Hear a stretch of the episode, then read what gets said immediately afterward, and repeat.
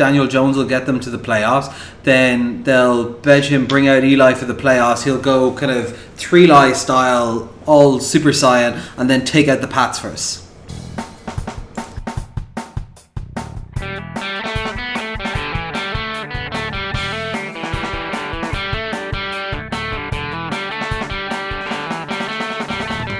Still no welcome to all four quarters, your one-stop shop for news, views, and overreactions to all things NFL. There's been a lot of news around the league this week, a lot of injuries, a lot of changes to lineups, and uh, a lot of exciting games. Let's dive straight on in.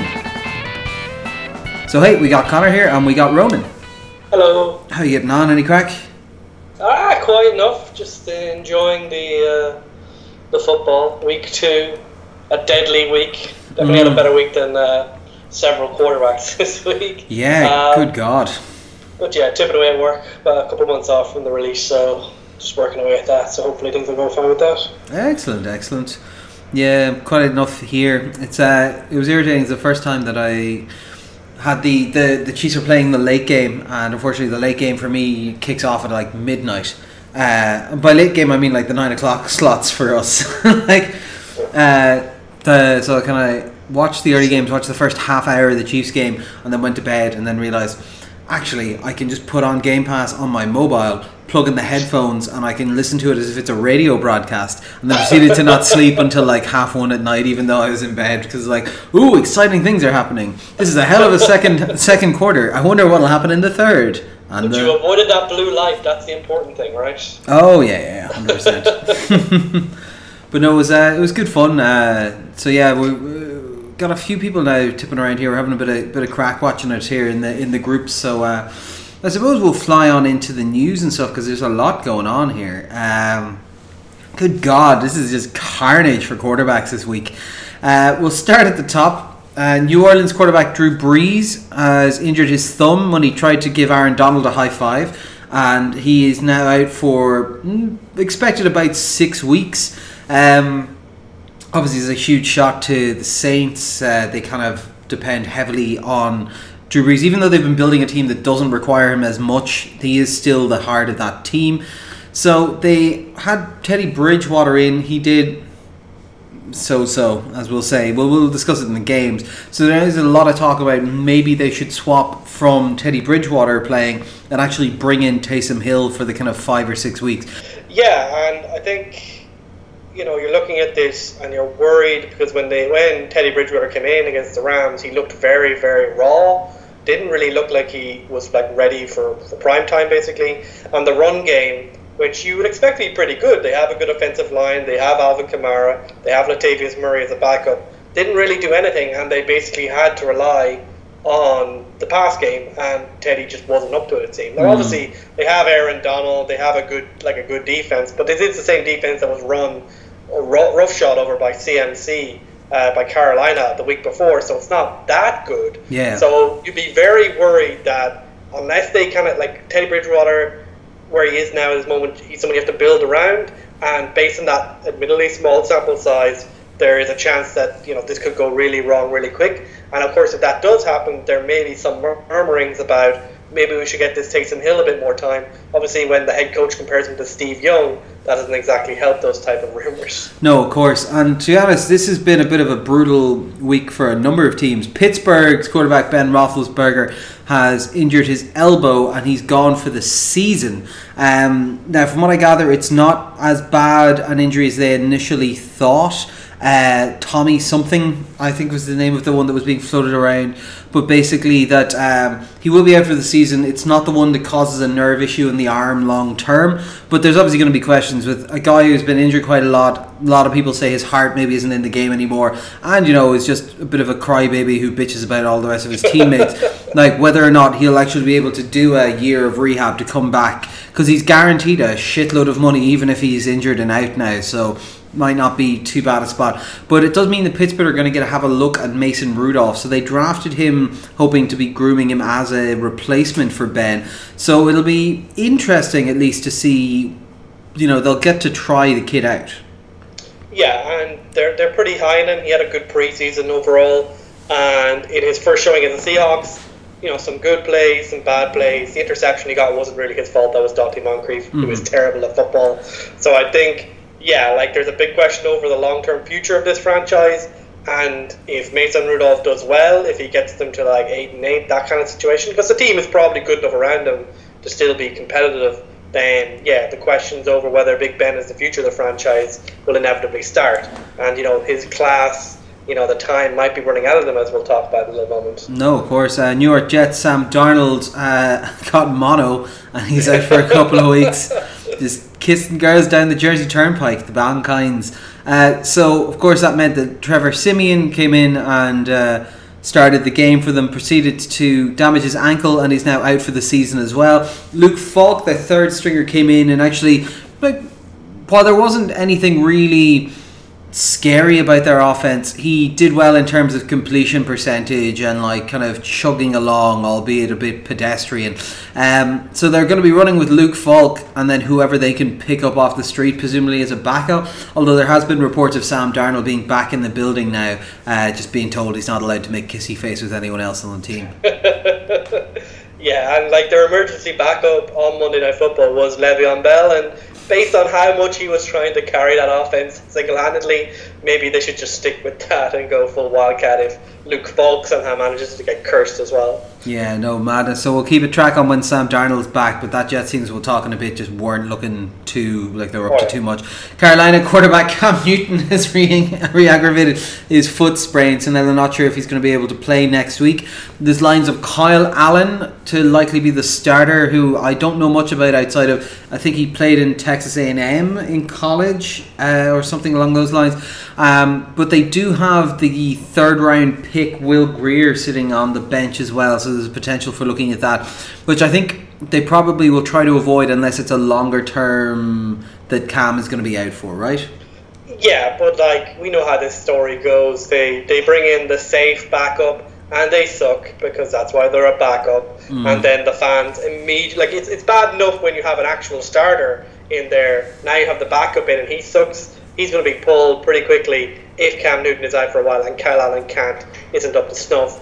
Like I think Cam Newton we saw on Thursday Night Football does not look right. Like there's issues with his shoulder still. He changed his, throwing motion. It doesn't look the same. And then obviously we know there was a foot issue, a foot sprain in the off season, and now that's been re-aggravated, which basically takes his run game more or less out of the situation. So even if Cam Newton does play this week or plays going forward, you do have to wonder: Are we basically seeing an accelerated version of what we saw last season, where it's just a matter of time to get until he gets pulled properly? No, of course, um, and obviously it's a big shot for a team. We were looking at kind of a you know that like that division is just wide open at the moment. yeah, so a couple of other injuries around the league. Chargers Hunter Henry has fractured his tibius. He's out for four to six weeks, and they've lost another safety in Adrian Phillips. Uh, Oakland's rookie safety Jonathan Abrams has torn his rotator cuff. He's out for his season. Impressively, he apparently played like half of the first game with a torn rotator cuff. He said, "Oh, I just used the other shoulder to tackle because I didn't know what was up." Um, Joe Staley. How about you tackle with your arms, Jonathan? Joe Staley's out for two months. The offensive tackle for San Fran and Isaiah Wynn, uh, the tackle for New England, has got turf toe, so we don't know a couple of weeks. So uh, just a few other bits of injuries around the league. Nothing too much standing out apart from the Chargers continue to do Charger things. Like it is worth noting, New England they do look really, really good. So the fact that their offensive line, which is pretty, uh, pretty shallow right now, maybe there's a little bit of chink in the armor there. Well, mm. we have to believe that New England aren't going to try and go uh, the, the perfect season after uh, after all of that. We've got uh, we've got that Week 14 game up in uh, circled. You know, that's going to be uh, going to be a big one. uh, controversy corner. So, like we said, there's even more news about quarterbacks here. Daniel Jones has been named the starter for the Giants. Eli is being benched, and probably rightfully so. We were talking about this earlier ourselves and saying. Basically, if they hadn't made such a balls of the previous benching of Eli when they brought in um, what was his name was the Geno Smith, Geno Smith in to, to, to play. Like realistically, if they hadn't made such a balls of that, we probably would have seen Eli on the bench earlier this time round. I think their offensive line has played well. They've got a good running back. They've got a tight end. They've got a couple of weapons outside with some more coming back in week four with Golden Tate. It was Eli that was the problem on that offense. Yeah, well, well, I there are other issues in the offense. There is a lack of talent, particularly a receiver, but I think we saw when he did have good receivers in the previous like multiple years, three years at this point, he didn't do much with them either. So I don't think that would fix it. So I think you know Danny Dimes, Daniel Jones. Um, had a really good preseason, and once he did that, once he looked really good and, basically turned the haters around, um, it was basically inevitable unless Eli came flying out of the gate, and he simply hasn't. He's just looked the same player, can't throw the ball downfield anymore, completely reliant on quick screens to Saquon Barkley. And, you know, his anticipation, his reading of the game just is nowhere near where it needs to be if he's going to make up for his lack of basically arm talent, physical presence anymore. No, of course. So I think with Daniel Jones, they get someone who people were pretty questionable on during the draft, but as I said, the preseason went well. So the hype train is fully, fully loaded up and so we can only watch how the Giants go from here. But as I mentioned, the team mightn't be that good, so we'll see how far that hype train. We can have we can have a we have a repeat of the other Manning brother as well. So basically, he's going to get benched. Daniel Jones will get them to the playoffs. Then they'll bench him, bring out Eli for the playoffs. He'll go kind of three lie style, all super saiyan, and then take out the Pats first. Yeah, but Sure, Pat Mahomes will do that for us anyway. It's grand. That's true. Hopefully, hopefully. Yeah. Jalen Ramsey got into a fight with Doug Marrone on the sidelines during their game on the weekend, and is now looking for a trade. All reports say that he hasn't actually spoken to Marrone since the fight on the sideline, which says a lot. Um, there are rumors of KC being involved. There's rumors of the Eagles being involved. There's even, and this is bizarre one, rumors of the Titans being heavily interested. So, like, could you imagine trading in division like a quality player like that would be nuts. Like, so um, yeah, I don't know. I don't know where he's going to land. Malcolm Butler in the same secondary. Yeah, it'd be crazy. Pretty feisty. Absolutely nuts. Um, but yeah, so we'll see where that stuff kind of tends to go. But at the moment, it's looking like he's out of there. So it's rare that you'll get a quarterback of this quality, particularly like mid-season coming out and being available. So it'll be interesting to see what the market is. Like it seems everyone's saying a first plus a pick or a first plus a player he's had you know a rough twenty. He had a rough 2018. He's been okay so far. He obviously has that elite level talent, but obviously, you know, a first round pick isn't nothing, and I think they want that plus more. And then you have a situation where he'll be needing to get paid pretty soon. So it's not it's not a complete bargain, mm-hmm. but I think if you need a corner, and let's be honest, there are plenty of teams who need a corner who are also competitive then yeah, this isn't a bad way to spend mm. that type of draft capital. No, of course. And uh, finally, Denver ownership are having some issues as Pat Bowlen's daughters are filing a lawsuit about the trust who are in charge of choosing the team's owner. So I don't know a huge amount about this one, just something to track really. Yeah, like this kind of Denver ownership situation has been ongoing for multiple years, including when Pat Bowlen was still alive. Um, but this is just, you know, that this legal situation is going to continue to go on and on. Um, interesting uh, that the legal team who represent the trust basically said that the daughters are risking complete disinheritance if they, you know, by choosing this path. So, no, of course. You know, rich people are going to rich people. So yeah, we'll see if it affects. You know, obviously we do know that ownership can matter, so it'll be interesting if that has any effect. Mm. Uh, crime and punishment. What are they doing? Probably felonies. Antonio Brown's uh, civil suit that I think we mentioned in the last uh, episode basically a former personal trainer for flexibility and, and uh, gymnastics. I think Britney Taylor uh, has brought sexual assault allegations. Uh, there's also been mention of a second accuser in a number of articles about this, as well as there being uh, rumours floating around that Brown's team have been in settlement talks with Britney Taylor for a number of months leading up to this. So that would also suggest that this is not out of the blue, something that Brown was hiding from the uh, hiding from the teams when he was moving around during the summer. He obviously claims that this is not true and he's countersuing.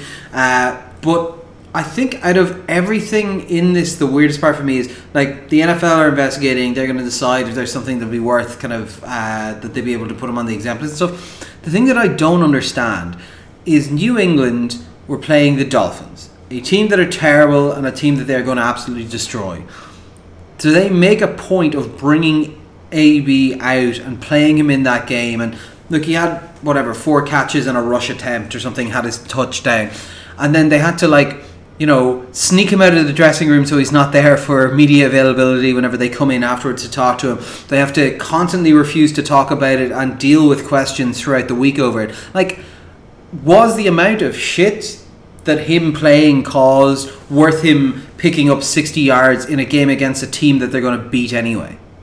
If you sit him, I think you'd have to keep sitting him until this cleared up, and by all accounts, it doesn't look like it's going to clear up. So if you're if you believe if you believe that you should play Antonio Brown, if you want him to be on your team playing this year, this season, I think you had to play him. Um, now, whether they should have, and whether it's a good idea to basically allow this to hold on and basically create this swirl of controversy that's going to go on around your team for many, many months to come, because you know we know that litigation does not take a trivial amount of time. Yeah. Um, then yeah, that's a bigger question. But I think if they like, obviously they're planning to play it, planning to play him, and because of that, they had to play in Miami. I think if you sat him this week, you'd have to keep sitting him. But like Uh, you could, like you, could, you, you, could, you could sit him with like an excuse like oh we're just getting him up to speed in the playbook or whatever like because it's not like he was out there the whole time he was in for like 25-30% of snaps like he wasn't up to speed on the full playbook Yeah, like maybe you could pull it, but I think that's probably how they saw things. I think maybe you're taking a leaf out of the uh, current American president's book. You know, you front up and you just say nothing's wrong, and you just pretend basically none of this exists. And of course, this just like it's a problem because in this case, of course, it's in the team's hands because since it's a civil matter, not a criminal matter, you know, probably felony because it Yeah. probably a felony did happen, but in this case it's not being uh, litigated as such, um, means that the NFL can't intervene at this point. Um, now they are doing their own investigation. If that investigation shows something up, then they can do something. But yeah, I think the New England Patriots, obviously their relationship with the league is, hasn't been positive for the last few years, but this just feels like a, for many, including some of the Patriots fans that we know, this may be a bridge too far in terms of like what they're willing to tolerate in the pursuit of victory. Yeah, so we'll keep an eye on that and see how it develops as time goes on. Uh, we had a couple of bits of trades. Pittsburgh, this is a big one, interestingly, traded 2020 first, a fifth, and a sixth. Uh, I think the fifth is 2020 and the sixth is 2021 for safety Minkah Fitzpatrick, a fourth and a seventh from Miami. So Minkah was known to want to get out of uh, Miami, like pretty much everyone else does at the moment. Um, yeah, Pittsburgh. This is interesting to me because I think Pittsburgh are getting a great deal here because they're getting a very good player who was also being played somewhat out of position on a very cheap deal because more than half his money has been paid in a signing bonus that Dolphins eat. So I think he counts like one and a half, two, and three million against the cap over the next three years. So they're getting a very good player for nothing. But this is a team that's just had their starting quarterback go down, that have like messes all over the team at the moment. No one knows whether they're good or bad. I think they're 0 and 2 so far. So the best description of this trade I heard is like, oh my god, the Pittsburgh Steelers just went from a 4 and 12 team to a 4 and 12 team. Like, Yeah, like like obviously Pittsburgh, they believe that their defense can be elite. It has not been thus far, um, and obviously they're a defense first team historically. Um, and obviously Mason Rudolph, they're obviously not completely thrown in towel, and maybe to a certain extent, you know, making like choosing to go through with this trade is also a signal to the fans. Hey, this is, season isn't over. Stick with us. We'll still make a competition of the AFC North.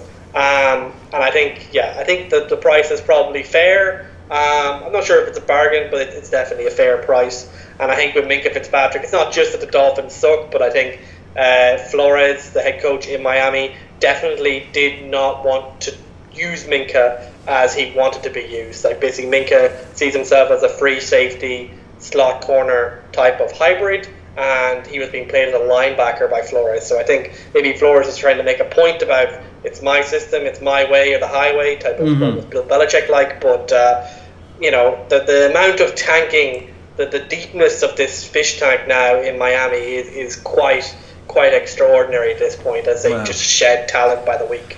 Yeah, like, but this is the thing, like, because realistically, all they are giving up is a, a first, um, and it's it's even like a first, and they're getting a bit of compensation back nearly because they're giving their fifth and getting the Miami's fourth, so they're moving up in that one, and then they're dropping a sixth Yeah, for a seven, which like, is negligible. But I I would still see Minkah Fitzpatrick more as a promising player than as a proven product. I think he's been good when used properly, but I don't think he's shown the kind of elite level talent um, yet. That means that this is like a surefire hit. So, but it's probably more certain than just uh, like a random first round pick. But I don't think it's it's a surefire hit either. No, Uh, but I think in their secondary they definitely could use additional bit of help for secondary that's full of like decent but not great players. No, of course. And the Jets picked up uh, Demaryius Thomas in a trade from New England for a 2020 fifth round pick.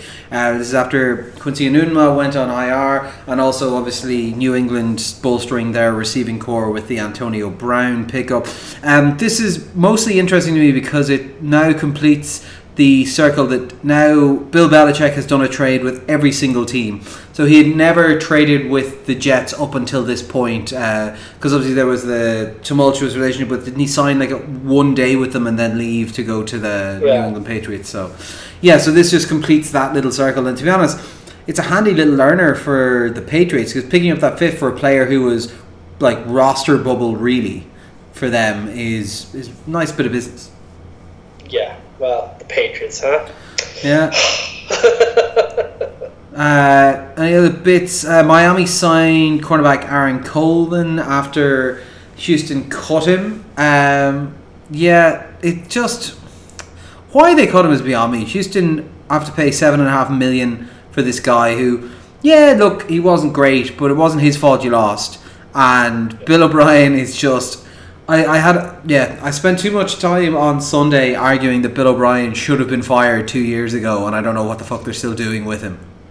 yeah, like this is just like well, we, we we've talked enough about Bill O'Brien over the last few weeks, but uh, yeah, this is just another it's another feather in his cap of dickishness. And it's not like the Houston secondary is overflowing with spare capacity No. of talent. So uh, sure, why not? Says Bill. Uh, well, we'll see at the end of the year if your team can hold up. Yeah, and the uh, the Jets have signed Sam Ficken, uh, getting rid of uh, who is it? Uh, Kaare Vedvik, who is he Yeah. the one that they traded for from the Vikings? No, so the the Vikings traded a fifth round pick to the Baltimore Ravens for Kaare Vedvik after he had a really good street season. Oh, and right. he was then cut by the, the, the, the Minnesota Vikings when he had a really bad preseason, and Yeah. then he was picked up by the Jets. That's where it's a- coming from. He sucked balls in week one, and now he's been cut, and probably will never be seen again. I believe that Sam Ficken had one field goal, one field goal attempt, one field goal for 46. So 100% record. They finally fixed it. Yeah, excellent. Uh, so I suppose we'll move on. We'll take a look at the games from last week. Okay, so first up we have ugh, Tampa Bay Carolina, twenty to fourteen. Um, yeah, Christian McCaffrey is that offense at the moment. They stopped him, so there was nothing really happening. Both teams looked poor. Cam looked injured and unable to do the things he used to do. Jameis Winston didn't look good, but did enough to get it done. The Tampa Bay defense looked okay, but I don't know if that was them being good or Carolina being let's be honest, very one dimensional. Cam Newton basically didn't look like he was a viable quarterback. Yeah, like I think both defenses are kind of okay, but not great. I think Carolina, we kind of know them. They're kind of, you know, we kind of know where they are. But I think Tampa Bay, also, they have a lot of big guys up front. They have Suh, they have Vita Vea. So I think they're the perfect defense for like 1989 when stopping the run was the first priority. Mhm. But I think, you know, and that worked against a team where they're completely reliant on the running back. But I think going forward, we'll see more of their really inexperienced secondary continue to be exposed. And whether the Jameis Winston experiment will continue, because he continues to get killed, to be honest, eh, behind that Bruce Arians uh, scheme. Yeah, Bruce Arians loves like those. He loves those like deep drop kind of Yeah. long passings, and like they don't James- have the skill to do it. Jameis is sneaky really bad at deep passing. There's a reason DeSean Jackson basically wilted while he was there. Cried to get became- out of there. Yeah, and why he became suddenly great again for one week when he got back to Philly. Like, I think Jameis just isn't that accurate a thrower, and for, I suppose, a gunslinger, that's a bit of an issue. Like, Yeah, man, he can throw it, but he just keeps hitting our fans in the stands. Uh, Mike ne- Evans bigs up for a lot. That's probably how he's got away with it so Yeah. And next up, Arizona, Baltimore. This was a bit of a surprise for me. 17 to 23. Lamar dominated with two touchdowns. Like he got 120 on the ground, so he's like he just showed. Remember, I can pass it, but I can also still be a running threat as well. Uh, like they just looked very good. The defense didn't step up as much as I thought in this game. Like Kyler Murray looked a bit better. They were moving the ball a bit more effectively. There's a bit more excitement to that offense. But like I think all three of the field goals came from within 20 yards or something. Like they just couldn't finish drives whenever it got condensed. And Yeah. that that is one of the risks about a smaller quarterback that like when you can't stretch the field, they don't have the ability to kind of look around or like yeah, that kind of stuff. I I was impressed with the Baltimore's offensive production, particularly through the tight ends. Arizona looked a little bit better to me, but I honestly, after two weeks, still don't know how good Baltimore is. Yeah, well, they, they, they kind of got a couple of tomato cans, you know. So And they only put up uh, 23 in this one, didn't they? Yeah, like it's it's just kind of a situation where obviously they're going about to get the big test in week three, as we'll talk about against Mm. Kansas City. But I think you can only be what's in front of you, as the cliche goes. And they whooped the Miami Dolphins, and they put away Arizona. Like this kind of feels like one of those wins where like they they, they dominated the first half. They made Arizona look ordinary, and Kyler included. Um, and then they took the they probably took the foot off the pedal a bit, and then Arizona, which seems to be now their calling card, decided, well, we'll do one quarter where we look promising and just intrigue and just have us like you know bring you along, and maybe you'll be invested. That this offense is the best thing in the world. But I think, as you said, like that red zone efficiency being so low, kind of tells you that like you know if your offense is completely dependent on the idea of space and spacing and speed, then if you can't get it done in the, in the red zone, it doesn't matter how good it is because you know that's where the money is made. That's where you get your wins. And you know we know that on the other side of the ball, the defenses that stop you in the red zone, like the New England Patriots, those are the ones that win championships. So I think for hmm. Arizona, yes, lots of flashy plays, lots of excitement, lots of highlights for Kyler. But until they can get something that actually works and puts points up regularly, I, I'm I'm still selling Yeah. them to be honest. No, of Um, course. Baltimore will hold for now. Yeah. Uh, LA Chargers at Detroit 10 to 13. I could not care less about a game. LA Chargers returned to making a balls of kicking. Rivers threw an interception. Oh wow, what a surprise. That never happens. Detroit win but look blah. Like I don't care. All, all this tells me is that the Chargers are a little bit worse than I thought they were, and Detroit are just as bland as I remember them being. I'm not sure the Chargers are worse, but they are basically as unlucky and just lack that basically Patriots type edge. Like they also lost. Uh, No, they don't like that one- Patriot style edge. They scored 10 points against the fucking Detroit Lions. Yeah, but they also had like a fumble on the one yard line. It's just you know what I mean. Like it's like they had a lot of situations here to win the game, and they got rid of them. But obviously, to be in those situations consistently, you have to be still a pretty decent team. Or And, playing the know, Detroit Lions. and the defense is pretty good. And like, yeah, the Lions, they just look like they look like maybe like a seven win, eight win team. They'll just kind of keep chugging along, but I don't expect them to be relevant come the end of the season. And like, honestly, under after you know a year and a bit out, under Matt Patricia, still not even sure what their game plan is. It just kind of seems like they're kind of we're, we're sure solid, but that's not really going to be enough, especially in a division full of teams that, if they get hot, do have that upside to really kind of blow out. Yeah, like I think there's just not a lot to learn from that. Just mistakes all around, just poor football. Uh, Indianapolis at Tennessee, 19 to 17. Um, yeah, Mariota again collapsing. We, we, we talked about this in the offseason. We talked about this every offseason for the last two years, three years. Mariota is not a good football player, averaging five and a half yards per attempt. There's no way they're going to extend him unless they just really hate their fan bases. Um, Indianapolis get the win here, but don't look impressive. There was rumors swirling that Vinatieri is going to retire after like just having a nightmare of the first two weeks. Um, yeah, like again, not much learnt in this game. Indianapolis look okay, but not exciting. Tennessee look to be the mediocrity we thought they were. Yeah, and it's just like the with Jacoby Brissett at quarterback, it just kind of feels that the Colts are are kind of like the Titans now. Like they have a, a solid quarterback, doesn't really do anything too exciting. Uh, maybe a little more mistake prone, but maybe more willing to throw deep. And yeah, it just doesn't feel like the Colts. You know, based on what they had, it just feels a little bit underwhelming. And Mariota, I think with Mariota, the one thing that they still refuse to do, and I understand why because he's so injury prone, But if they want to start like getting wins on the regular, maybe it's time that they start bringing out the designed runs for Mariota again. Because I think every time he does that, until he gets injured, he always does look pretty effective at it. So I think for a team where he, you know it's their final year with him, there's not much like there's not more three years of investment. It's time to use him fully, see what he can do, and if he uses his full set of skills, maybe the team can be ignited and become more than just a grinding nine and seven team every game, like Yeah. within three to five points. Yeah, here's hoping. Uh, San Fran at Cincinnati, forty-one to seventeen. Wow, this was a lot more one-sided than I was expecting it to be. Uh, San Francisco don't seem to be worried at all about their injuries to running backs. As pretty much every running back, from Breida to Mostert to the guy who they just brought up from the practice squad during the Yeah. week, we're all just thumping Jeff it. Wilson Jr. You know, Yeah, like, it was, it was, back. it was crazy. Their defensive line looked good as we were kind of expecting it to, given they've kind of invested heavily in picks and trades to fill that in, as well as the draft picks that they brought in for it.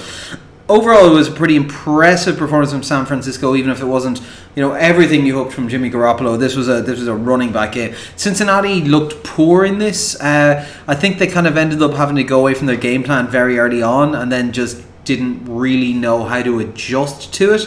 Um, there was a couple of mistakes in their defense as well. You'd want to see their like run, uh, their, their their their run defense kind of step up a little bit more because when the guys were just so heavily leaning on it, why you weren't just bringing in more jumbo packages and saying right, beat us through the air if you have to.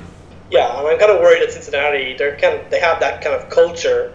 I know they have a new head coach, but the culture is very much a fade away culture. Once they're mm. out, they're kind of they'll probably just kind of punch in, punch out, not really do the job. And for San Francisco, yeah, like I've I talked about so many times before, the Shanahan system is just basically made to put any running back in and they get hundred yards, mm-hmm. and I think that'll continue. But I think and the defensive line looked really good. But of course, we still haven't seen like if there comes a game where they can shut down the run and the defensive line isn't doing it, will Jimmy G be good enough to carry this team on his back? He's gonna have to do that a few times this season. So you know, if the running game does get shut down, can Jimmy G carry this team? Nothing in the first two weeks lets us know one way or the other right now. Um, and to be honest, the evidence hasn't been favourable thus far, in my opinion. Um, but hey, who cares if you're running this well? That's true. Jacksonville at Houston, twelve to thirteen. Oh God. Uh, Jacksonville went for two because for some reason they didn't trust Gardner Minshew. Gardner Minshew the second was incredible, particularly in the uh, particularly in the like the game tying drive. They then decided to fuck up and go for two on.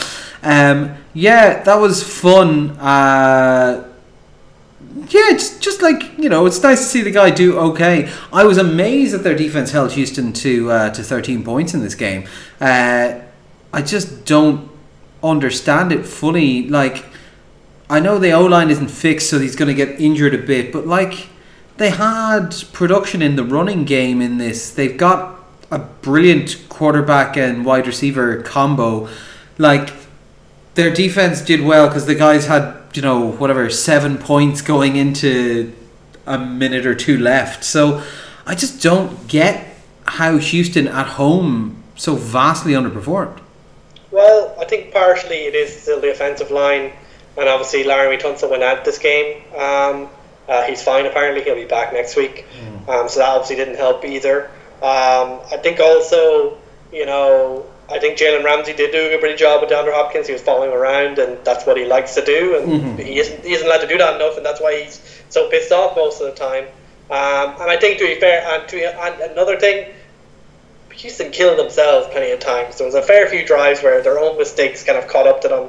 Like there was one in particular just when they came out near the start of the second half, where they basically fumbled the ball twice on on, on, on two snaps in a row, and you're kind of like, come on, Houston, get your shit together. When they can snap the ball right to Watson and he's given more than a second to pass it, I think you still saw a few flashes of the offense, but I think you know you see here that with a smothering defense um, which can shut down Hopkins, that yeah, there is something that you can get out of this offense. You can shut it down, and of course, when you get to the business end of the season, that's exactly what they're likely to be seeing. So Houston probably still favourites for the AFC South, but uh, the the issues that we've thought about them continue to exist, and they're not going away. Yeah, no, of course. And this Jacksonville team, I'm I'm intrigued with them to see what they can do. They can kind of wrestle their their their their kind of locker room back under control a little bit. Uh, but yeah, it looks like they're going to start to potentially collapse. Uh, particularly their fan base seems to be getting quite aggressive about the the idea that they're going to side with Doug Marrone rather than like a proper shutdown corner that they drafted themselves is uh, having a lot of them up in arms. Uh, next up, we have Minnesota at Green Bay, 16 to 21. This was an exciting one, I must say. Uh, I made the mistake of picking Minnesota. I completely forgotten until I was sitting down having a beer, watching the games. Like, oh yeah, what's Kirk Cousins' record against winning teams? Cousins made an absolute balls of it, throwing interceptions. Uh, their run game looked fantastic. Like the Green Bay defense looks legitimately very good this year. I find it very hard to tell from the Bears game how good they were, but in this one, because I do very much respect the look of the offense in, in Minnesota, they did very well to hold them to, to the points that they did. We saw a bit of aggression happening though between. Uh, Rodgers and LaFleur, uh, a couple of like, what the fuck was that receiver doing over there? Huh? Or the flower, as I, I believe some people have started calling it. The flower. it's very good. But um, yeah, like it's interesting. Green Bay looked okay, but they did look to be having some of those problems that like new teams with new coaches have. Yeah, like they don't look like Green Bay, right? They're not passing down the field much. Like Davante Adams got a lot of catches, but not much like explosive plays. Uh, Aaron Jones looked grand, but he's given a lot of carries. Once again, not that efficient. It's just it's such an un, it's such a surprisingly unexplosive offense when you consider they have Aaron Rodgers there. And maybe Aaron Rodgers on the back end of his career, and that's starting to tell. But still, when you bring in an offensive coach and you have Aaron Rodgers, do you expect fireworks? And we didn't really get them, and the defense has carried this team on its back. Uh, on the other hand, Cousins basically being put in the perfect situation. His defense played really well. Okay, they let them go down by 21 points, but then they shut them down for the second half. He has the best run game in the league with Dalvin Cook going crazy out of his mind, and Mattison's been pretty good, and he's still throwing it away. He still looks completely unable to grab a game by the balls and actually get it done, throwing a killer interception in the fourth quarter here. One of those sailing balls into the corner of the um, into the corner of the red zone. Absolutely stupid. Don't know what the hell he was thinking on that Kevin King interception. And you know, it's just it's just classic Cousins. I'm sure he'll beat up on the Lions when they play because they're yeah. only evens. But this yeah, will, this this this, so this will show you the Kirk Cousins quality. I just I knew it was something hilarious when I looked it up earlier.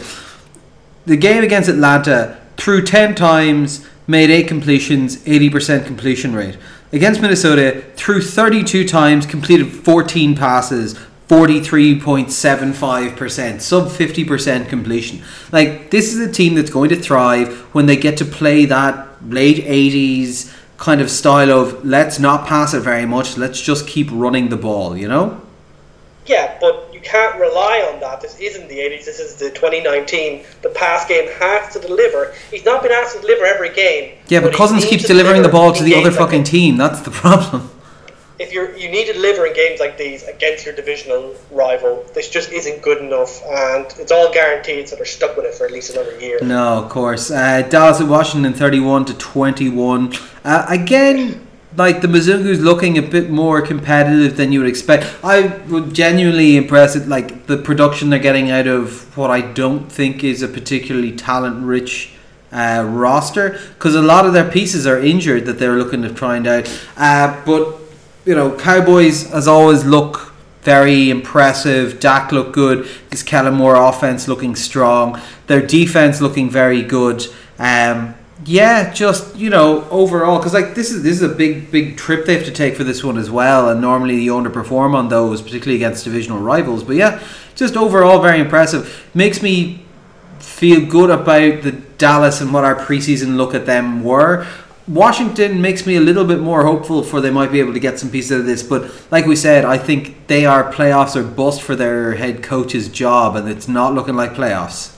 Yeah, and I think you know uh, get the well, you know, the consolation award. It's like, oh, you're doing much better than we expect, honey. Like, uh, you, you really tried out there, but at the end of this, you know, season the head coach is going to be gone, a pile of players are going to be gone, and it will all have been for nothing.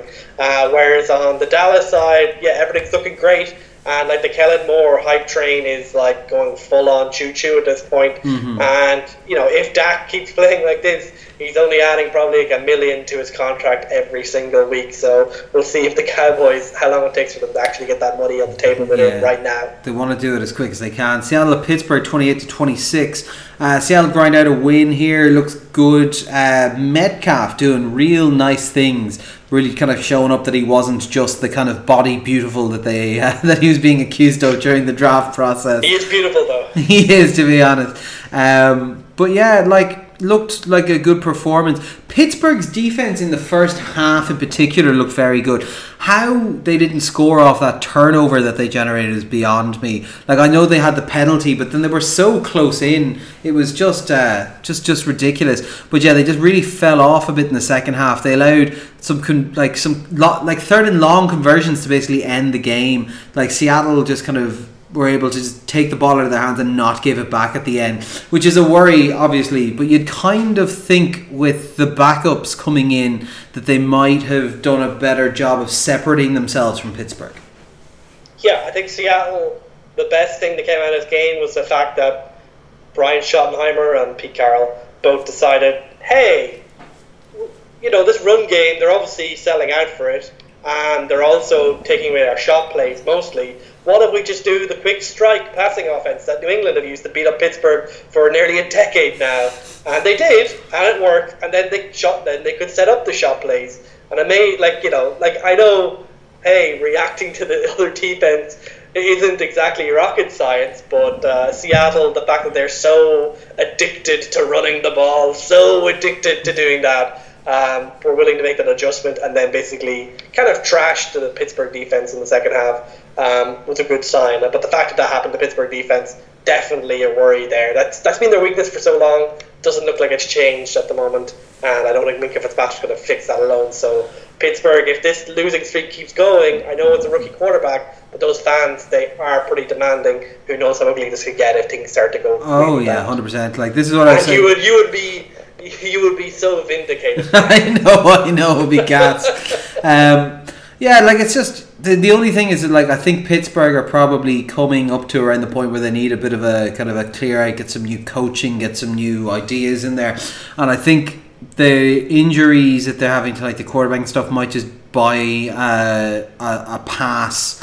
They're not a team that likes to change a lot of stuff uh, very quickly. They, they think they always trot out as what four head coaches or five head coaches. Um, yeah, so basically, like I, I think this might stop the complete implosion because they've now got the excuse of well, our starting quarterback is out, rather than we need to take a good hard look in the mirror about why we're so terrible. Uh, next up, Buffalo at the Giants, twenty-eight to fourteen. Uh, Josh Allen looked good, two hundred fifty yards. Good run game happening. A lot of work for Frank Gore in this game, actually, which was uh, good to see. Good to see. Um, but still, you know, if anything, this entire weekend just made me realize just how gifted to New England that division is just always going to be, regardless of how hyped we are about anything else. Um, the Giants look terrible, but you know it's only fitting that this has happened because it what means they're going to bring in the rookie at least and have a look at that. Yeah, whatever we learned about the Giants' offense, it doesn't really matter now because it's complete. It'll be changed probably completely when uh, Jones comes in and their defense is bad. We know that it's going to continue to be bad. And then for Buffalo, they do kind of look like a solid wild card contender. Difficult to see them overhauling New England with the way they're running at the moment. Um, but I think for them, if they can get the eight to ten wins that that would require, it would be a massive amount of progress. I think the fact that Josh Allen is showing a little bit more maturity after his four um, turnovers last year, last week, and you know actually being efficient in the pass game, still has the wheels if he needs them. I think you know that's what like they're a team that's built around their defense. If their offense can just be solid and not lose them the game, then I think Buffalo should be able to grind out enough wins. I think Josh Allen is you know he still does enough fun stuff that you're not throwing them in the Titans camp either. Yeah, no, of course. Um, so yeah, kind of not like there's still a lot more to learn about these because I don't think the Giants are a test. They're probably slightly above Miami in terms of test team to play against, you know. Uh, so we'll see how they go. New England at Miami, forty-three to nothing. Good God, yeah. New England dominate again. They don't play a difficult team until like week seven or eight. Is it like they've got? A, Yeah, not until November basically. yeah, like it's ridiculous. Um, Miami look awful everywhere. I can see why everyone wants out of there. Uh, there's a fantastic moment where Fitzpatrick tried to pass it to a running back, basically out of his own end zone, and the running back, rather than catch the ball, ducked as if there was someone behind him. like it's just, oh, it's just so bad. I think we've got some questions from the listeners about this, and we'll deal with it then. But like, this team is possibly, and we've seen an 0 and 16, two 0 and 16 teams. This team is definitely worse than those teams. This is this is tanking taken to a whole new level. Like, I just uh, like this. This is going to get really ugly. So the only real question here is, can Flores survive this level of disaster? Can he just claim it's all planned, it's all part of the master plan? I just like this level. I don't know you can get away with it, but No. we have another 14 more games to find out. Huh? Yeah. Well, who knows? They could turn around. We get more than 14. Uh, KC at Oakland, twenty-eight to ten. Um, yeah, this was this was an interesting one. Oakland got up early, uh, ten to nothing in the first quarter. So uh, the Chiefs decided in the second quarter to play some football. Pat Mahomes threw uh, four touchdowns, uh, pretty much just in a row in a quarter. Uh, put them 28 to nothing up then came back out in the second half threw another beautiful 75 yard touchdown to uh, to uh, Mecole Hardman the rookie that then got put called back on a uh, on a holding penalty against Shady McCoy and they said well look that seems enough let's pack it up there for the afternoon I was I, I, I will say I was much more impressed with the Chiefs defense in this game because we were able to see them actually scheme and do stuff like Oakland, who are not a great team but also not a terrible team, they've got the, some pieces on offense. They basically got ten points in the first quarter and then were shut out from that point onwards. Which, yeah, it's always a nice thing to see. yeah, like it was like full on like full verts cheese, like in Madden Yeah, going on here. Like the the Raiders defenders just like stopping, expecting a curl route, and like Mahomes like, no, I'm going deep, and it's like, and then he did it again, and they're like, they still thought, oh, he's just gonna pass it off the running back. No, the running back's gonna run right past you. Okay, it's a bit deep, and it's just like it was it was truly dispiriting if you're Jon Gruden. Just watch Mahomes just destroy you for a quarter, and then the second half was just kind of like, well, this game's done. We don't want to anger No. him again, so let's just like settle down and keep this boring for the next two quarters. Keep the score down and not get completely embarrassed here. Yeah, like the Chief, the Chiefs' running game was a concern in this because there was nothing happening in it, but they didn't care because all they were doing was just running clock.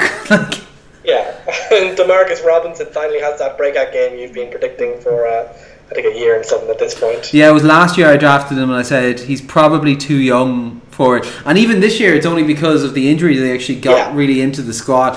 This is the thing, like they're the type of receivers that work really well with Mahomes. But I think at the moment, is pretty much any receivers would work well with Mahomes. Donte Moncrief could score a touchdown on this Chiefs team. Yeah. I think at this So- point. Pro tip to defensive coordinators: instruct your defensive backs to follow the receivers and not stick to shallow zone Yeah. against Patrick Mahomes. There was, there was there was an interesting interesting thing though that like when you were talking about the Seattle game about the the adjustment like what it was is in the first half they said look we're not gonna let them do what they did last week so they just made a load of press man but the difference is Mahomes is able to kind of hold and move the pocket a little bit to give you enough time that press man suddenly becomes the oh shit there's not four safeties on the field what are we going to do um, yeah, so it'll be good fun. I'm, I'm really looking forward to the game next week because I think we'll get a really interesting one there. New Orleans at the Rams. This was shaping up to be nice, and then, uh, like we said, the uh, the Aaron Donald high five happened, and it suddenly became not much of a game. Nine to twenty seven. There was again referee controversy against the Saints because it seems we can't have a game between these teams without that happening. They blew a fumble recovery dead, uh, which they're told not to do. Yeah, just overall, like New Orleans weren't really in this game that much once the injury and stuff happened. The Ram didn't blow me away with what they did, but you know they're yeah like you. They look the same, but not not as exciting. Basically, they don't look. They look to be doing the same things, but people have adjusted a bit, and it still works because McVay is obviously still very smart. But I think people have learned how to stop it destroying them. And with the exception of a Cooper Kupp uh, pass that went past them, and really when the Saints were kind of already counting themselves out uh, at that point. Yeah, it, it looks good, and obviously with Gurley only playing 60% of snaps because of his knees, I think that has an effect as well. So the Rams, they still look like a solid team. They still look like a good team, probably a, definitely a playoff contender, but maybe just lack that little bit of juice that they had last year. Uh, obviously, thinking back to that amazing KC game, um, they just don't look quite like that. But maybe they can they can come into that as the year goes on. And for the Saints, yeah, looked really bad once Brees went. So we'll, we'll give them a pass this time because it's in the middle of the game. But definitely worrying signs on both sides of the ball there. Yeah, no, of course. Chicago at Denver, sixteen to fourteen, an ugly, ugly, ugly game. Chicago eking out the win here again. Defense is looking okay, but offense is like if this is how Mitch Trubisky is going to play this year, they need to draft a quarterback. Like, yeah, this is. if, Chicago need to draft a quarterback, the Broncos probably need a quarterback as well, but they did draft Drew Lock. Uh, but they definitely need a new left tackle because Garrett Bolles is a flag man. He's just like, give me those flags. I eat flags for breakfast. Holding, holding, holding. Him and Ronald Leary was ridiculous. The only good thing about this game was the ending. Like Flacco taking Denver down in a, like a two-minute drill to get a touchdown drive. When they were down by one, they went for two got a flag on their two point attempt, got they decided to go for the PAT. Then the defense got a flag on the kick attempt, so they went back to the two point attempt, scored that. Uh, nice pass to Emmanuel Sanders. 31 seconds left on the clock. Chicago get the ball. They have a couple of plays, but the big yards come on a play where Bradley Chubb is called on let's be honest, a bullshit roughing the passer, like the weight rule bullshit again. Yeah, yeah. Like he didn't have anywhere to go. He, he jumped. He jumped at him, and that well, he, unless you expect him to like jump midair sideways, uh, it didn't work. And then Piñeiro, Eddie Piñeiro, who won the kicking battle, obviously a big controversy after the Parkey situation mm. in, in Chicago. Piñeiro, 53 yards, walk off kick, gets it, win, hero. Yeah. It's a good way to exercise those demons from the double doink and whatnot. But uh, good God, this was a terrible game of football. oh yeah, everything else was no. Just just watch the last two minutes. Just forget the rest. Yeah. Uh, Philadelphia and Atlanta, twenty to twenty four. Um, yeah, Atlanta get the win here, but they just like they were trying to give this game away. There's something lacking in this team, and I don't know what it is. Is it? Flaky yeah, it's just like because they've got all the they've got all the skill that you'd want on the roster when you look at the roster. The roster is good. Like maybe you d- maybe you run your defense a little bit differently. Maybe you want a bit more weight instead of speed or something. But like they've got players, but it just feels like something's not quite right. They're soft, soft color, soft, mm. yellow belly, little boys, twenty eight and three etc., etc. Yeah. Like they, like to be honest, Atlanta have always been a little bit soft. Even like when they went on that run, they just happened to be like so hyper powered uh, when they went to the Super Bowl. But yeah, they just they just don't keep leads. They don't have an offense that's really consistent. They're so reliant on Julio and Calvin Ridley to bail Matt Ryan out, who just hasn't been good this season. Yeah. And against a Philly team that you know, still played well and had a shit ton of injuries during this on both sides of the ball. Um, yeah, like Philly could have easily won this game um, if Nelson Agholor could catch the damn ball. Yeah, like they um, had, they had, they had. Was it two wide receivers left active on the roster at yeah. the end of this game? like, so yeah, like Atlanta. You got the win, well done. That will matter in an NFC set that's suddenly very threadbare. Um, but I think if we were picking a team on any given Sunday, I think Philly would be the team we'd pick. Yeah, no, I think so. Um, and finally, the hype train impact: uh, Cleveland at the New York Jets, uh, twenty-three to three. Cleveland got the win here, but let's be honest, both teams looked poor. Uh, Odell Beckham Jr. had a good day, so it's nice to see that connection's up and running. But the Jets were missing a couple of pieces, and just just, just was nothing happening. Obviously, like we said, they were down to their third string quarterback for yeah, the majority of this game. Um, OBJ got pulled off because of his mirrored visor. Apparently, he had to go off, swap it for one that wasn't mirrored, and then come back on. Um, yeah, like Cleveland looked okay, but they're just trying to do so many bits of tricky things. That, like at the heart of it, they've got a couple of like you know the top five, top ten at their position talents on that offense.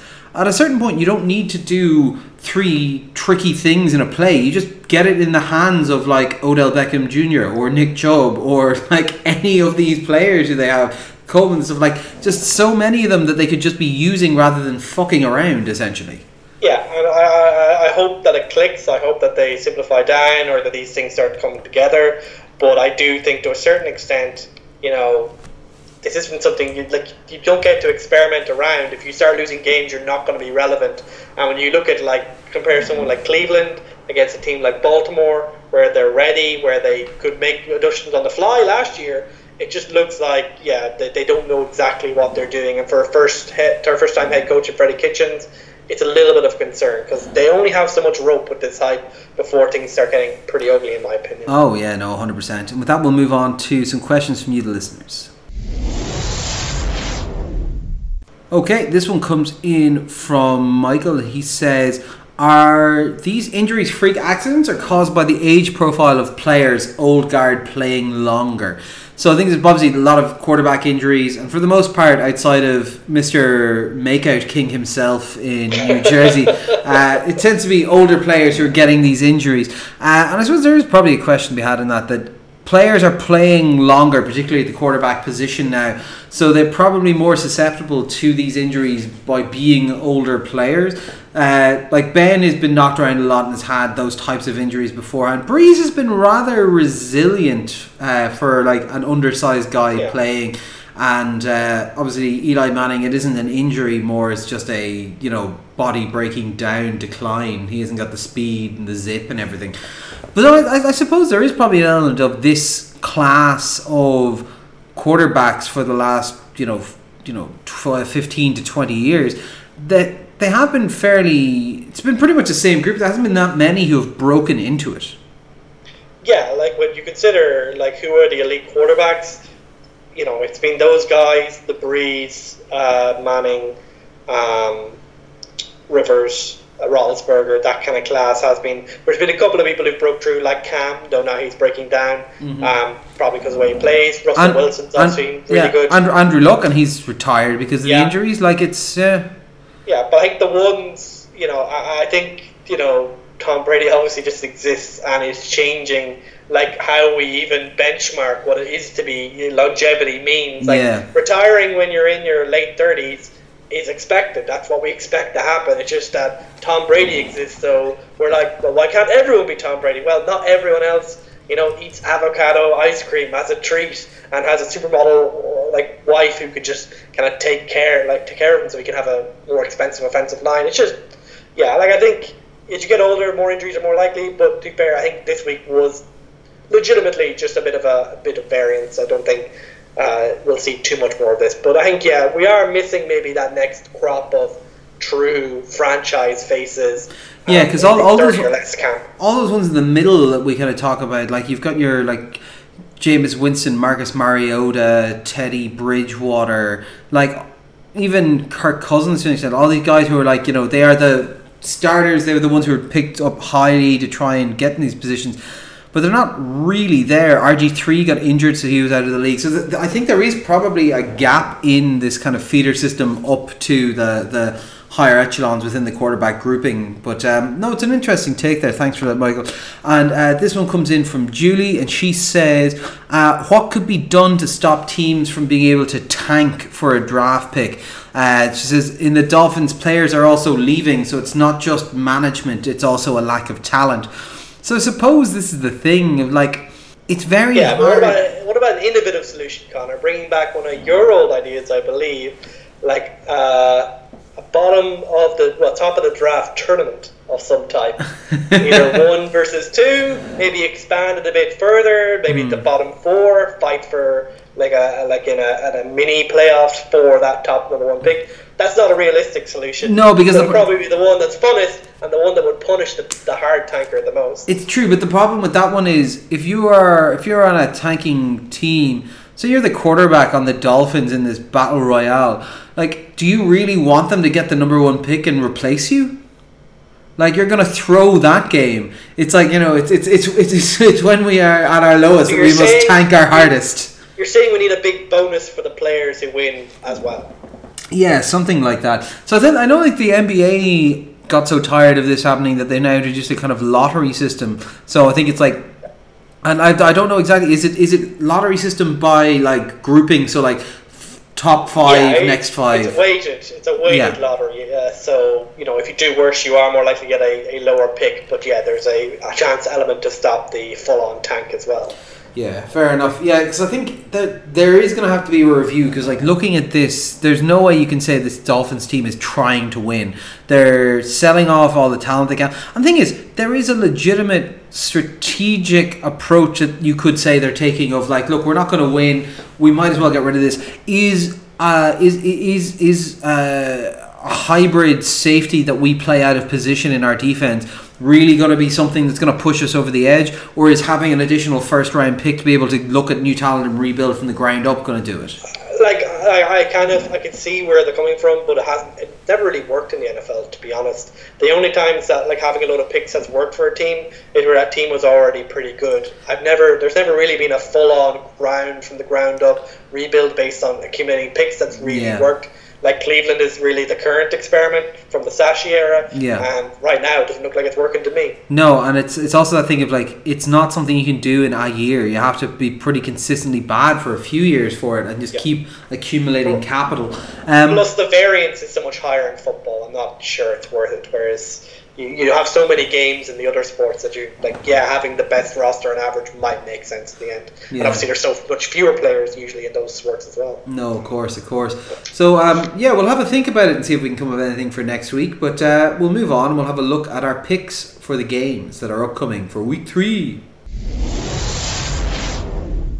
Okay, so first up, we've got Tennessee at Jacksonville. I will not be watching this game. Not watching it at all. I actually, it's in Jacksonville. Gardner Minshew and his awesome porn stash. Um, yeah, we're both going for Tennessee. This game is Yeah. boring as shite. Uh, it's it's nearly a bad decision though because you're always going to take the home team on the Thursday night games. Like, But there's always like a terrible like AFC South like uh, Thursday night football game early on in the season, and it's always a waste of time. And I don't expect anything different No. here, to be honest. Next up, Miami at Dallas. Both got Dallas. We just discussed Miami there. They are yeah. Like I, I I'd be surprised if the players just don't start like intentionally putting seven or eight people on the field instead and just letting penalties score against them rather than risk their own bodies for this terrible tanking experience that's happening. It's just awful. Cincinnati and Buffalo. These, this is not starting as a strong slate of games. This one's a bit better at least. Uh, I've gone for Cincinnati and you've gone for Buffalo. Your, your faith in the Cincinnati Bengals is admirable. I must admit that, Connor. I I like how you're not getting off the bandwagon. You're going to stick to it. But let's be honest, the Cincinnati Bengals right now look like better than we expected, but nowhere near being one of the better teams in the league. And you know, Buffalo have been solid. Yes, Josh Allen's prone to mistakes. Uh, yes, they probably will still be relying on Frank Gore, but I think that defense is good enough to shut down most of what Cincinnati's doing. Um, and because it ha- it's been okay, but not overwhelming. Uh, and I just think Buffalo at home in particular should be able to take care of Cincinnati. Um, but you know, your your belief, you know, bless you, Connor. The thing is, I like. I don't think they're going to be great. I have them. My prediction for them is going like nine and seven and missing the playoffs, which is roughly where I had Buffalo. I think. I don't think I had them a million miles apart. I just think like I don't trust this Buffalo team. They've got a slight injury to the rookie running back, so we don't know if he's going to be playing for them. Cincinnati, yeah, looked overmatched against the 49ers, but yeah, like the 49ers played a bit differently from what they did. Buffalo, they know what Buffalo are. Uh, I think these are fairly on par teams. Um, yeah, so we'll see. Detroit at Philadelphia, we've both gone for Philadelphia. Um, I don't think there's much to say apart from like, I just really don't rate the Lions at all, and I think Philly are good. Philly are better, and we don't want Detroit to win because they're not interesting. Be Yeah. interesting, maybe we'll start picking you Detroit. Yeah, maybe, and also like the Philly, the Philly thing is like they should have won the game last week, apart from the fact that they were literally starting paper bags at, at, at wide receiver by the end of it. Like they just didn't I know paper bags could catch better than Nelson Agholor, actually. possibly, possibly. At least you have something to aim for. Yeah. Next up, the Jets at New England. We've both gone for New England. Do do we need to explain this? uh, like Lev Bell, God bless you. Like have fun. I'm sure you'll actually get plenty of touches and be okay. But yeah, New England are going to absolutely smack Yeah. the Jets. And Like the Jets you know, are coming Jet- in with a with their third string quarterback. Yeah, this is gonna be this is gonna be ugly. Not Miami ugly. Like at least like the only good thing for the Jets is that Miami played the week before, so it'll be hard to do worse than that. That's true. Uh, and this, this this tomato can setup for New England continues to roll on.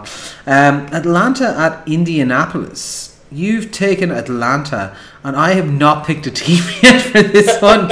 Um, yeah, because I don't trust Atlanta. And the thing is, I kind of like Indianapolis' roster, but I don't trust them to do well. I'm just going to go with Indianapolis because look, they've got good pieces on that team. They've got a nice roster. They're not overly exciting, but they're workmanlike, say. Whereas Atlanta, I don't know, like Atlanta on the road, not being great so far this year, kind of looking into the win that they got. I don't like. It's a coin flip for me. Yeah, like Atlanta are kind of like my Cincy at this point. I kind of believed them in the preseason. I still believe they have just too much talent not to do well this year, or at least not be competitive. I think Indy that they're they're a solid team. They're very they're making the best of what they have, but I just think the the talent disparity at Atlanta, if they hit their stride, could put up enough points to just kind of keep Indy out of this being relevant. No, of course. Uh, Oakland at Minnesota. We've both gone for Minnesota. Yeah, Oakland have looked better, but Minnesota just look a class above. Good defense, incredible running game, and this is not a winning team, so Cousins should be okay. Um, QED. yeah, my the next one's my pick of the week. Uh, Baltimore at Kansas City.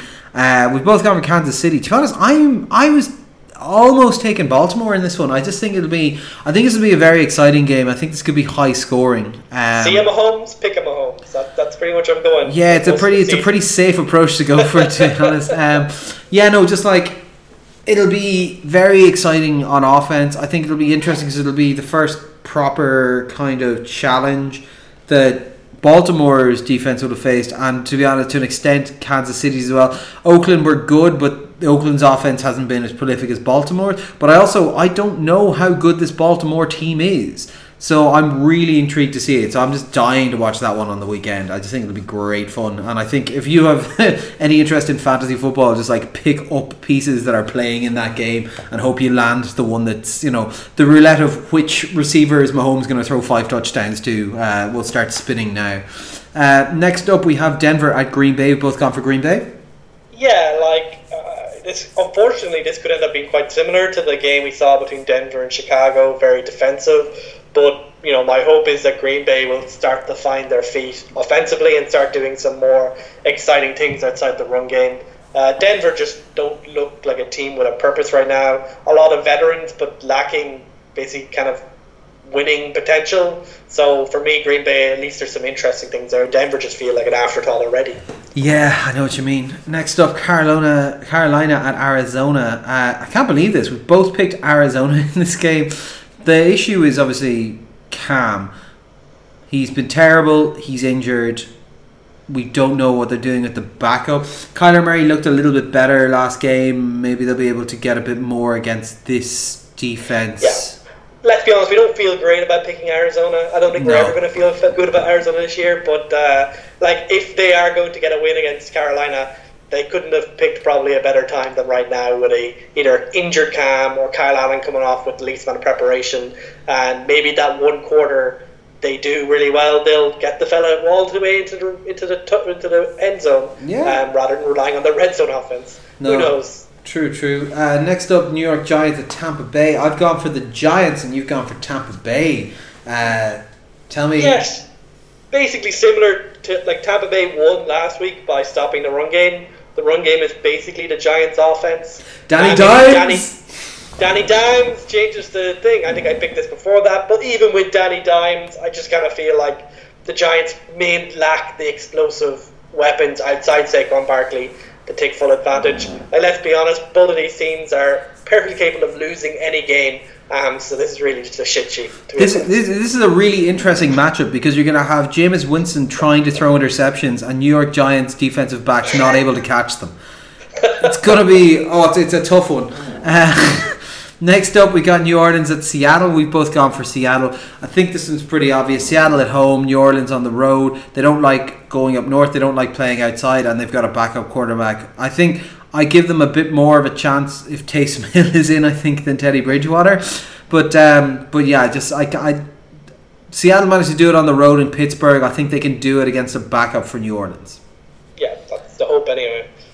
Yeah. Next up, we have Ronan's pick of the week: Houston, Char- Houston at LA Chargers. Yeah, like I, I think traditionally I have preferred these kind of, you know, marginal teams, and I think Houston and the Chargers right now are both teams like fuzzy, fuzzy, no idea where they are between being genuine contenders and being possible flops the entire season. Houston obviously have Deshaun Watson. Their defense has J.J. Watt and Whitney Mercilus. There is talent. There are sparks of incredible talent on that team. Of course, they are Laremy Tunsil as well in the offensive line. But the holes continue to be massive gaping holes that Bill O'Brien only encourages to rip wider open when he gets the opportunity uh, by cutting someone or trading someone. Um, so Houston Deshaun Watson can do anything along with DeAndre Hopkins, so I'll never count them out. But I think the Chargers are definitely on paper a more complete team. Philip Rivers is a probably you know not quite there with Deshaun Watson anymore, but still up there as one of the better mm. quarterbacks. I think the defensive line is good. They have Bosa. Uh, they have Ingram, and I think that's what will make the difference. I expect this to be another game where Deshaun Watson gets absolutely pummeled for 60 minutes. He'll still make plays, but I think that will be enough to basically mean that the Chargers offense, which has looked a little bit more questionable than I would have hoped, um, should get enough points. Um, but definitely concerns over these two teams over where they are really as contenders in the AFC. Oh yeah, like my my, my only thought really on this is uh, Chargers don't have any starting safeties, and Houston can throw deep to Nuk. So just. Just hope they just keep doing that all game. Uh, next up, Pittsburgh at San Francisco. I've gone for San Francisco, and you've gone for Pittsburgh. I, I think I might have done this before. The uh, but, even, but like I like I liked what I saw from the, the kid. And I think San Francisco. I don't know. San Francisco just seemed like a really flaky team to me. I know they dominated Cincinnati and they have a good chance of winning here, but I just kind of feel like Pittsburgh.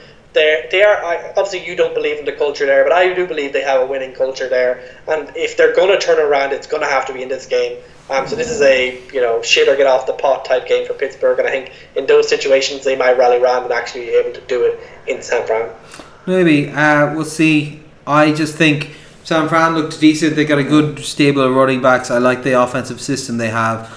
Pittsburgh's defense is questionable. I don't think a guy coming over and having probably what two days practice before he's put on the field is going to change that secondary for them.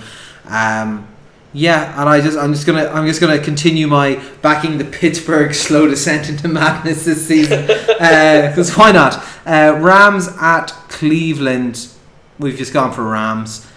Yeah. Cleveland didn't look up to scratch last week.